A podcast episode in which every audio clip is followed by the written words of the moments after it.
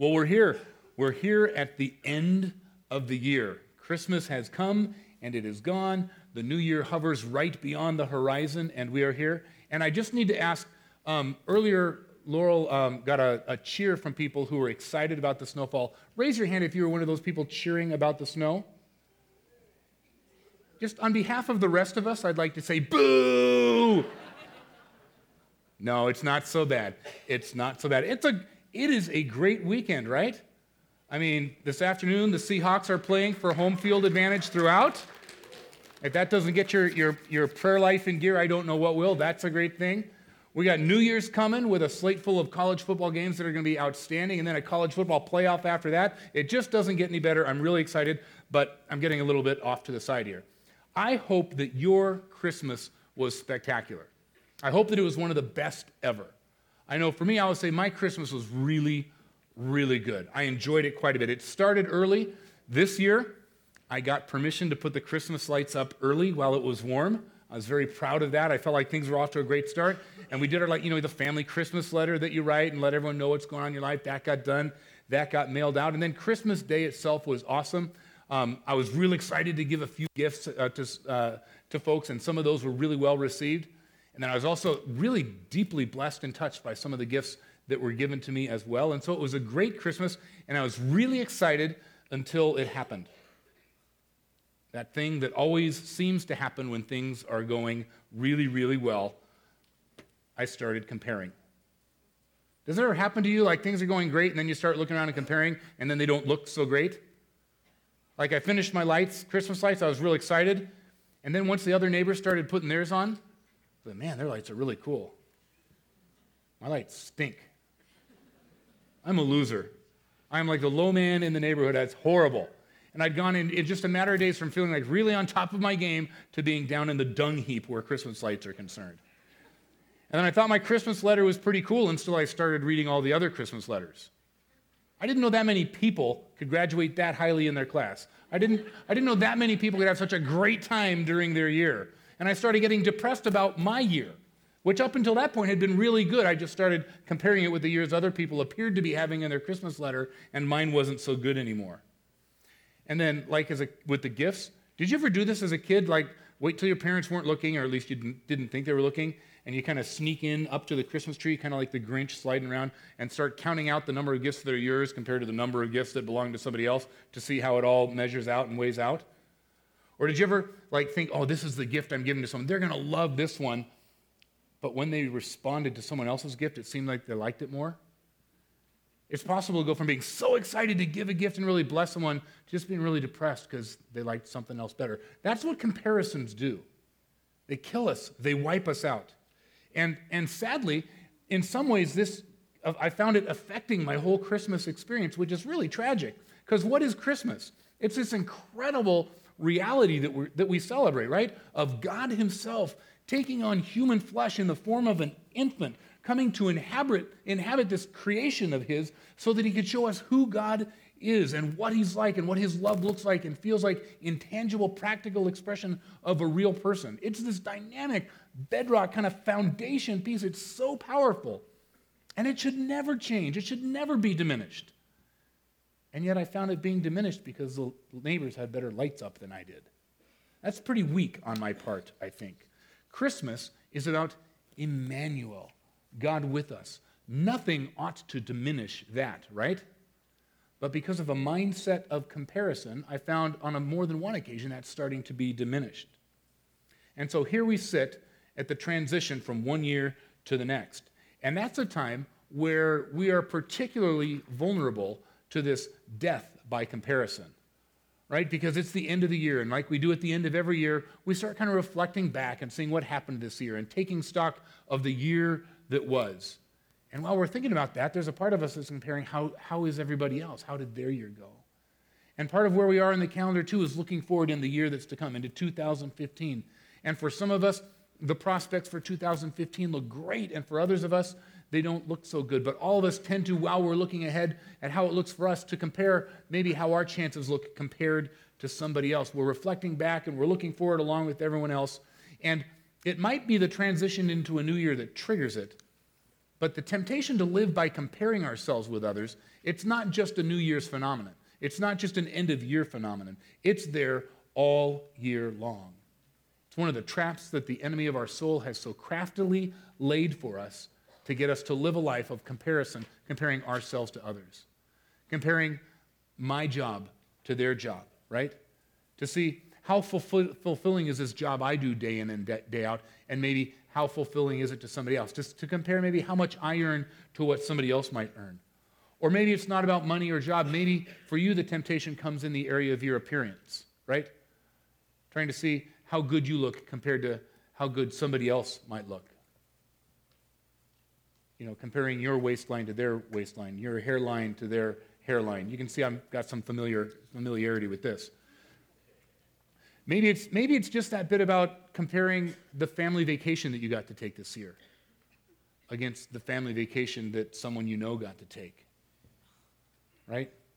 Maybe Walla Walla was a great vacation, but when you heard about their trip to Hawaii, you said, that's not fair.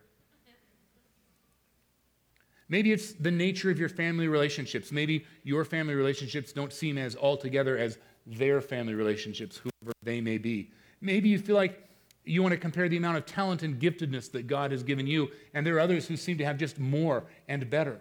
And there's a comparison there with kind of the gifts and the talents that we have. We'll compare everything. I find myself comparing my dog to theirs. Their dog is so smart. Their dog is so obedient. Their dog poops in all the right places. My dog's just dumb and poops anywhere she wants. We're just prone to comparison, and it leads to the if only syndrome, right?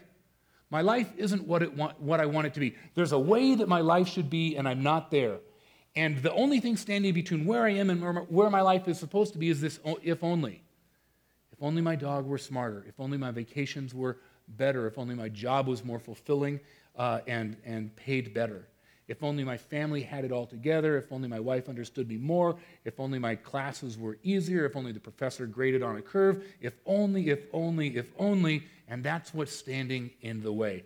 That's where comparisons take us. And one of the problems with comparing ourselves is that comparison always has some very, very predictable results, and none of them are any good. And the first of those predictable results is this it's the comparison can result in pride, right? When you compare yourself, your situation, to the self and situation of someone else, and you decide, oh, I compare favorably. In this comparison, I come out on top. What's the most natural thing that we do? Well, I, I come out on top of that comparison. That must be because I'm wonderful. Or that must be because of some hard work that I've done, or because of some effort that I've put forward that way. And we become proud that way. And the Bible's clear on an awful lot of things, and one of the things that the Bible is really clear on is this God doesn't like pride. God opposes pride. God is actually on the other team from people who are proud. When, when you and I, for whatever reason, think that we're something because we've accomplished something, because we've had some success, because in some way that when we compare ourselves with others, we come out on top, when that happens and we become proud about who we are and what we've accomplished, it's like saying, look, there's God's team and there's the other team, and I choose the other. I don't even know, um, I'm not sure what it means to be on God's team, but I'm choosing pride over that. That's what it says. Here's how the prophet Isaiah put it He said this that the arrogance of man will be brought low, and human pride humbled, and that the Lord alone will be exalted on that day. See, over time, that's what, that's what God does with pride. He, he allows it to work its work, and it brings about uh, destruction. Uh, Peter wrote uh, something similar uh, centuries later. He wrote this He said, All of you, clothe yourselves with humility towards one another, because God opposes the proud but shows favor to the humble. When we allow ourselves to become proud about, let's be honest, a lot of things that really aren't our own doing anyway, that when that, that pride, that sense of, look, I'm better because I compare favorably with somebody else, when we allow that to take place, we place ourselves on the opposite team from God. God is going to oppose us even in the midst of our pride. Jesus told the story in Luke chapter 18, and he talked about um, two men who went up to the temple to pray. and there was a Pharisee, and there was a tax collector, right? The Pharisee was the religious leader, very well respected, followed all the rules. Everyone looked up to them, right? Very holy, very righteous, let all the righteousness show on the outside. And Jesus said that when the, when the Pharisee went up to the temple to pray, he began his prayer with these words. And it was a very fancy prayer, and it sounded a lot like King James English, and it was very formal. But he essentially started like this God, thank you that I'm not like that sinner over there. Thank you that you've not made me like him. Thank you that you've made me obedient to you in all your ways. Thank you that you've empowered me to live my life the way you want me to. Thank you that I'm not like him. Jesus said, the tax collector, on the other hand, who was the lowest of the low in society, he was typically a criminal, a cheater, and a traitor to the nation, off, uh, right? And so he's over there, and Jesus said that the tax collector came, and he wouldn't even actually go into where you're supposed to pray because he didn't feel qualified. He didn't feel like he measured up. He was too ashamed of his brokenness. And he just stood on the outside and said, God, I have nothing to offer you. I'm a sinner, and I'm broken, and I beg you for mercy and forgiveness. And Jesus asked the question of those two men, who do you think went home that day right in the sight of God? And the answer is pretty clear, right?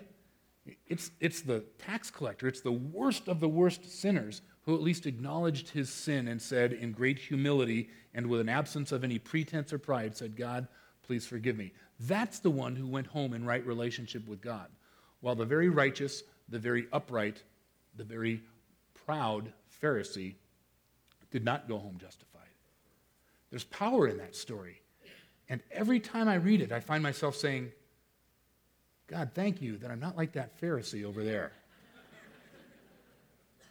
Don't we, isn't that how it is? Don't we just, we, there's something in us that leaps to a comparison, and particularly towards a comparison where I can look favorable uh, in its light. So sometimes when we compare favorably, we're prone to pride, and that's a bad place to be because God opposes that. But other times, when we compare, when we fall into that trap, and when we do comparisons, we find ourselves on the short end of that comparison, right? Where it's like, man, when I, when I look at who they are, when I look at what they have, when I look at how things are going for them, I just feel small. I feel insignificant. I feel down in the dumps. And in that case, comparison doesn't result in envy or doesn't result in pride. It does result in envy. It results in that kind of jealous sense of, I want what they have. I want the circumstances that God has given to them. I, am not content with what God has given me. I want what He's seen fit for them. And it leads us to the if onlys. If only I had what they had. If only I were given the opportunities that they were given. If only I had the chances that they had, then everything would be okay. Have you ever felt that way? Most people I talk to feel that way quite, quite often. And here's the thing that mindset of looking at where other people are and what other people have and how other people are doing is something that is expressly forbidden by God. He says, don't do that. Don't let your mind go there. Don't let that be the framework that shapes your thinking. In Exodus chapter 20, if you're familiar with Exodus chapter 20, that's where we get the Ten Commandments. And here in the list of Ten Commandments, it says this You shall not covet your neighbor's house. You shall not covet your neighbor's wife, or his male or female servant, or his ox, or his donkey. And in case it's unclear, he summarizes, or anything that belongs to your neighbor. There's nothing that belongs to anyone around you that you look at and you say, oh, I should have that. I, that should belong to me. I want that. God specifically says, don't do it. In fact, God looked over the whole expanse of the possibilities of human experience and said, Look, I'm going to give these, I'm going to boil it all down to 10 things that are most important, right? The 10 commandments. I'm going to summarize it all in these 10. So, out of all the things he could have said, he chose 10 things to say, and envy made the list. Coveting, desiring what somebody else has. It was that important to God because he knows how dangerous that sense of envy is, that coveting of wanting what they had. It was that big a deal for him, and so he forbid it. Now, those who will tell you, well, you shouldn't be envious of others and you shouldn't covet what others have, um, because that will create a mindset which is emotionally unhealthy for yourself and will hurt your self esteem, and over time it will be bad for you. And those things are true. But God didn't say, hey, you shouldn't do this because it will be emotionally difficult for you. He said, don't do it because it's wrong. He said, don't do that because it dishonors me. I am the God who has provided for you everything in your life that you have. And any level of discontent you have with what I have provided is an inherent discontent with me. So, with that in mind, do not covet what others have. Do not long after the things that I have seen fit to place in their hands. Because when you do that, you demonstrate that you disregard my provision in your life. And it's not just that it's forbidden, it can, it can be dangerous too. I'm, I'm I was thinking this uh, last week, there's a story, I think it came out of Cincinnati, but a couple of, there was a, a store that had a, a, brand new shipment of some limited release uh, basketball sneakers, right? That were, uh, everybody wanted them. There's obviously more people that wanted them than shoes that were available. So everyone had kind of lined up outside the store waiting for the release of these special high tops. And there were a couple of guys who came in, wanted to get the shoes, but they were late to the party. And by the time they got there, the store was all sold out. And so they looked around at people who had the, the shopping bags from the store in question, and they knew that those people have what I came here to get and what I desperately want, but which is unavailable to me. They coveted those. And in this particular case, these two young men walked up to the men with a bag and, and drew weapons from, from their pockets, guns to them, and said, We want your shoes. And the, the guy in question said, Well, I happen to have some shoes here, and I happen to have a bigger gun here. and he turned it on them and he shot them. And, and the lives of young people, full of potential, full of hope, full of a future, were drawn to a tragic and immediate close because that impulse for envy, that impulse to have what somebody else already possessed, that discontent with what God had seen fit to put in their life, and the desire to reach out and grab what somebody else already had overcame them and put them in a dangerous circumstance. It's tragic, it's painful, and envy is inherently destructive. The writer to the Proverbs put it like this, and I love it. I really do. He said, A heart at peace gives life to the body, but envy rots the bones. Isn't that a great picture? I mean, so a heart at peace gives life to a heart at peace. That's a heart that says, "So here's my life. There are parts of it that I really like. Maybe there's some parts of my life that are difficult. Maybe there's some parts of my life that I would change if I could. But I am at peace with my life, not because it's perfect, but because I trust the God who's given it to me." And a heart that is at peace like that gives life to the body. There's a vibrancy, there's a joy, there's an ability to keep going, there's a confidence and a hope and a life to that. But envy is the exact opposite of that. It rots the bones like a cancer. Envy eats away at everything that is good, it eats away at everything that is healthy and strong and vibrant and, and leaves nothing but destruction and pain and death. Here's the thing envy isn't something that happens to us, right? We're not victims of envy. Envy is something that you and I choose to participate in. When we see something that we don't yet have, when we observe somebody else enjoying something that we wish that we could be enjoying, we have a choice to make. And one choice is to say, I'm just going to let my flesh go and I'm going to continue to mull and to think and to focus on how badly I want that and that is a choice to participate in envy. Or we make the choice to say, no, I'm going to allow the Word of God to reshape my thinking, and I'm not going there. We have a choice to make where envy is concerned, right? If we didn't have a choice, there wouldn't be a commandment about it. But the reason God says don't envy is because we possess the ability not to. It's a choice that we make. So, how do we make that choice? How do we, how do we step away from the trap of comparison? Whether it's the trap of comparison that leads us towards pride on the one hand, or whether it's the trap of comparison that leads us towards envy and covetousness on the other, how do we step away from that trap? What can we do practically to see that we don't fall prey to it? Well, the first thing we can learn to do is this, and that's to embrace contentment as a lifestyle. We need to l- learn to embrace contentment as a lifestyle. And by that I mean contentment isn't just an item by item thing.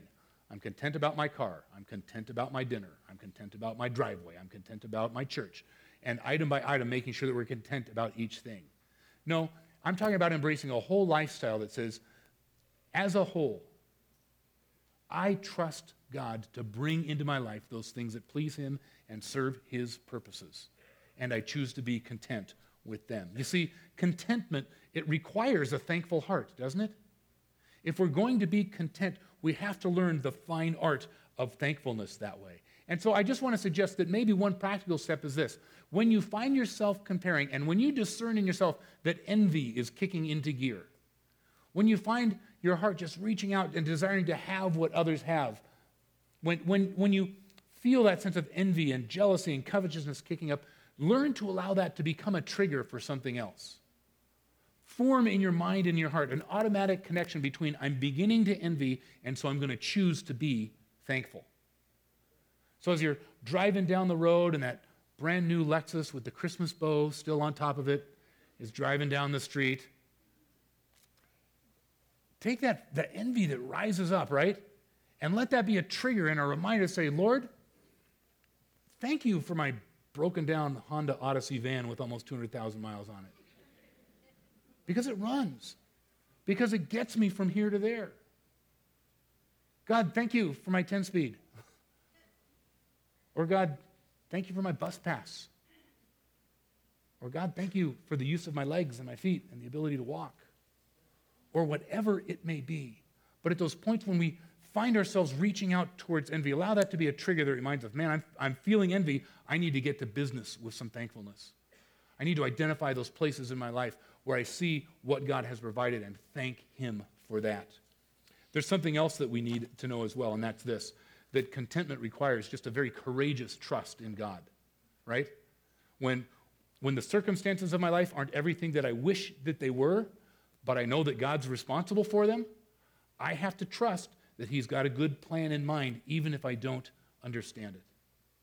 So, when, when the discontent rises up and the envy for somebody else's life or circumstances finds its way in, in addition to being a trigger towards, towards thankfulness, it needs to be a trigger towards trust and saying, God, I am I'm choosing to trust you. And, and God, I maybe in my in my mind or my heart, I wish things were another way, but I choose to, to trust you with the plan that you have for my life. And that's hard to do. In fact, it's so hard to do that it requires divine, God given strength to do that. It, we don't, as just mere human beings, possess the strength just to wrench our minds out of uh, en- envy and covetousness and discontent and force them over into thankful trust. But God will give us the strength that we need. Here's how the Apostle Paul described it He says, I know what it is to be in need, and I know what it is to have plenty.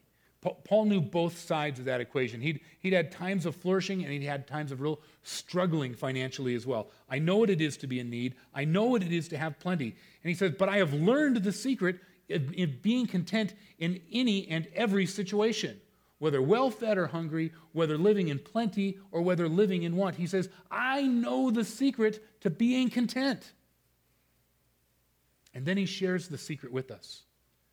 He says, I can do all this through him who gives me strength.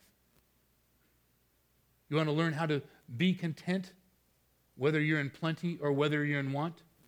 You want to learn how to have the strength to be both thankful and trusting of God when, when things are difficult and you don't seem to compare so favorably with everything that you see around you? And it, see, when we have those feelings, it's got to be a trigger to thankfulness, it's got to be a trigger to trust, and then it's also going to be a trigger to prayer that says, God, I need your strength to reshape my mind and see things differently. To pray, God, would you give me today this strength that you gave Paul to say, I have discovered the secret of being content. And it's by living in the strength of Jesus Christ. Ultimately, and I find, I find this is really important, that contentment needs to be paired together with godliness. Contentment needs to be paired together with godliness. Paul wrote it this way But godliness with contentment is great gain. See, we do need to become more contented. We do need to trust that God's plan is right. We do need to trust that He's provided for us exactly what He wants us to have. And we do need to learn to be content with that. We need God's strength for that to be sure. But Paul says to, to Timothy, it's not just that. In addition to a mindset of contentment, there's also a, a living it out, right, with godliness. And, and godliness is kind of a big word. All it really means is doing what God says living the way he instructs, and following his rules.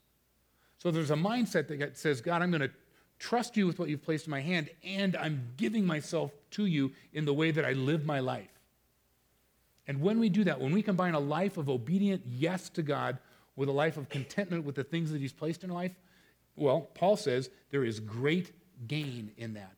There's progress towards knowing God better, towards resting in His peace, towards being the person and the people that He has called us to be. Ultimately, I think um, we do need to understand this that if we're going to be content, if we're going to fight off the trap of comparison, if we're going to fight off the envy that can result from that or the pride on the other side, that, that in order to do that, we must find our identity in Jesus. Until we realize that I am defined by who Jesus says I am. Until we decide that my identity is going to be tied up in who Jesus is, until that happens, we'll never truly be content. Right? The things that tend to help us make, make us feel content a little extra money in the account, a little insulation from life's woes, some good health, right? Some good friends and family. When, when things seem to be going well, it's easy to be content. But don't we all know those things don't always last? And those things are subject to dynamic and sudden reverses and changes. We want to build a sense of our identity on something that will not change, that will not go away, that doesn't rise and fall with the stock market or the, or the rise or the fall of nations globally or anything like that. We want to build an identity on something so firm, so solid, so unchanging that come what may, it will always be there. We can be content when our identity is tied up in that. Here's how Paul wrote it to the church in Galatia. He said, I've been crucified with Christ, and I no longer live, but it's Christ that lives in me.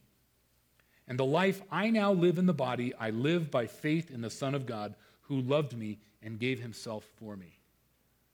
I will tell you this if we so fashion our life after following God that we can say, in all honesty, along with Paul, it's no longer this life that I'm living, but I live my life by faith in the Son of God who loved me and gave himself for me. The Son of God loved me and he gave himself for me. That's who I am. That's at the core of my identity. And come what may, in health, in finances, in family, and in the future, come what may, that remains solid, immutable, unchangeable. There is a contentment that lies in that that cannot be found anywhere else. See, here's the thing Jesus at the center of my life, at the center of my identity, like Paul described there, when Jesus occupies that center place and is the heart and soul of who I am, that works really well. And it produces that, the kind of contentment and the kind of peace, and along with godliness, produces that great gain that Paul was talking about. You, you know what doesn't work as well? Jesus is kind of an add on on the outside of my life. Like, ultimately, my identity is a doctor or a lawyer or a husband or a father or an addict or someone with an illness or a disability or whatever it may, whatever you find it whatever you have at the center of our identity if, if jesus is just kind of an attachment to that kind of an add-on module that makes whatever i am just a little bit better it's not going to work. What works is Jesus dwelling inside of me, changing who I am to conform with who he says that I am. And when Christ dwells at the center, transformation takes place. When Christ dwells at the center, there is a contentment, there is a joy, and there is a strength. So, moving into this next year, I want to challenge you. I want to challenge you, maybe even in this week, to ask some of those tough questions about who am I and how do I relate to this person called Jesus? Have, have I been content to bring him alongside this life that I'm already living? Or am I willing to step up to an amazing challenge to bring Jesus in to form the very center of who I am? So that whether I am in a season of plenty or I'm a season of want, whether I am in a season of great health or deep sickness, whether my marriage is as good as it's ever been or my marriage has hit the low point, is it on the verge of breaking, or maybe already has, that in all things the center remains settled, firm, strong, reliable. Will this be a year in which you find Jesus at the center, allowing you to flee from the trap of comparison and the envy and the pride that it can produce? Let's pray.